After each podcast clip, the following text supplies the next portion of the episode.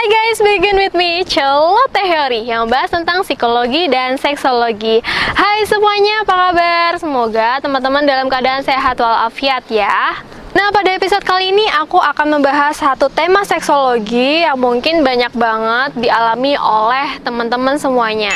Ya, temanya adalah bagaimana sih memiliki kualitas hubungan seksual yang baik. Memiliki kualitas hubungan seksual yang baik tentu aja terdapat hal-hal yang perlu diperhatikan. Salah satunya adalah uh, memiliki kualitas hubungan seksual yang sehat.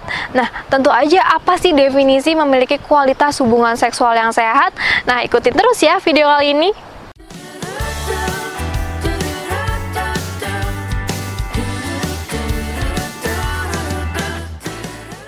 Membersihkan diri sebelum melakukan hubungan seksual merupakan salah satu hal yang perlu kamu perhatikan. Ya, ketika melakukan hubungan seksual sebelum membersihkan diri tentu aja akan memberikan resiko tinggi uh, adanya pertukaran bakteri. Ya, ketika habis pulang kerja atau habis beraktivitas di luar tentu aja kan debu-debu pada menempel tuh di badan. Nah, ketika kamu tidak membersihkan dulu sebelum melakukan hubungan seksual tentu aja akan merugikan bagi dirimu dan tentu aja untuk pasangan kamu. Selain merasa bersih, tentu aja kamu akan mendapatkan kesegaran dan ketika melakukan hubungan seksual akan menjadi lebih menyenangkan. Yang kedua adalah selalu jaga komunikasi atau selalu menjaga kualitas komunikasi. Kualitas komunikasi tentu aja tidak hanya ketika ngobrol dengan pasangan atau sharing dengan pasangan, enggak ya. Nah, khususnya untuk melakukan hubungan seksual itu ada hal-hal atau eh, faktor-faktor komunikasi yang perlu diperhatikan. Nah, aku akan jelaskan satu persatu ya. Seringkali ketika melakukan hubungan seksual antara kamu dan pasangan memiliki keinginan yang berbeda-beda ya. Nah, e, ketika kamu memiliki keinginan yang berbeda tentu aja kamu memiliki ekspektasi yang tinggi untuk bisa terpuaskan. Nah, tidak hanya kamu yang memiliki perasaan atau pemikiran seperti itu, tapi pasangan kamu juga demikian adanya. Oleh karena itu, agar kamu terpuaskan dan pasangan kamu juga terpuaskan, baiknya untuk saling memberikan timbal balik. Yang berikutnya adalah jangan takut untuk bertanya. Ya, bertanya itu penting banget loh untuk meningkatkan kualitas hubungan seksual.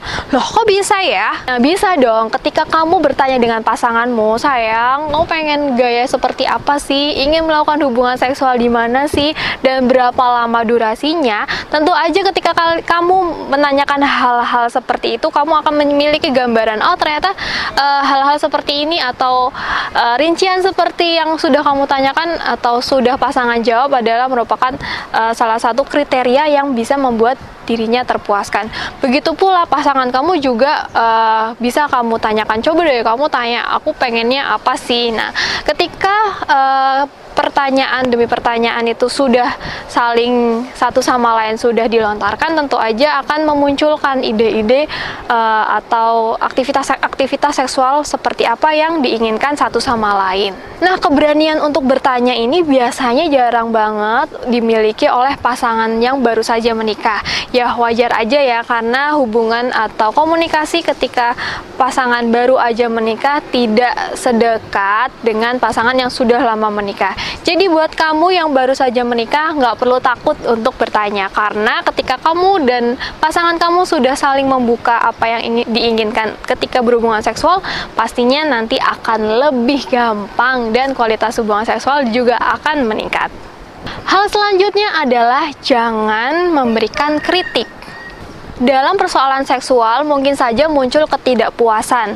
Nah, bisa jadi itu antara kamu atau pasangan kamu. Tapi ketika kamu mengalami atau merasakan ketidakpuasan dari pasangan, nah bisa tuh dibicarakan baik-baik di luar aktivitas seksual yang telah dilakukan.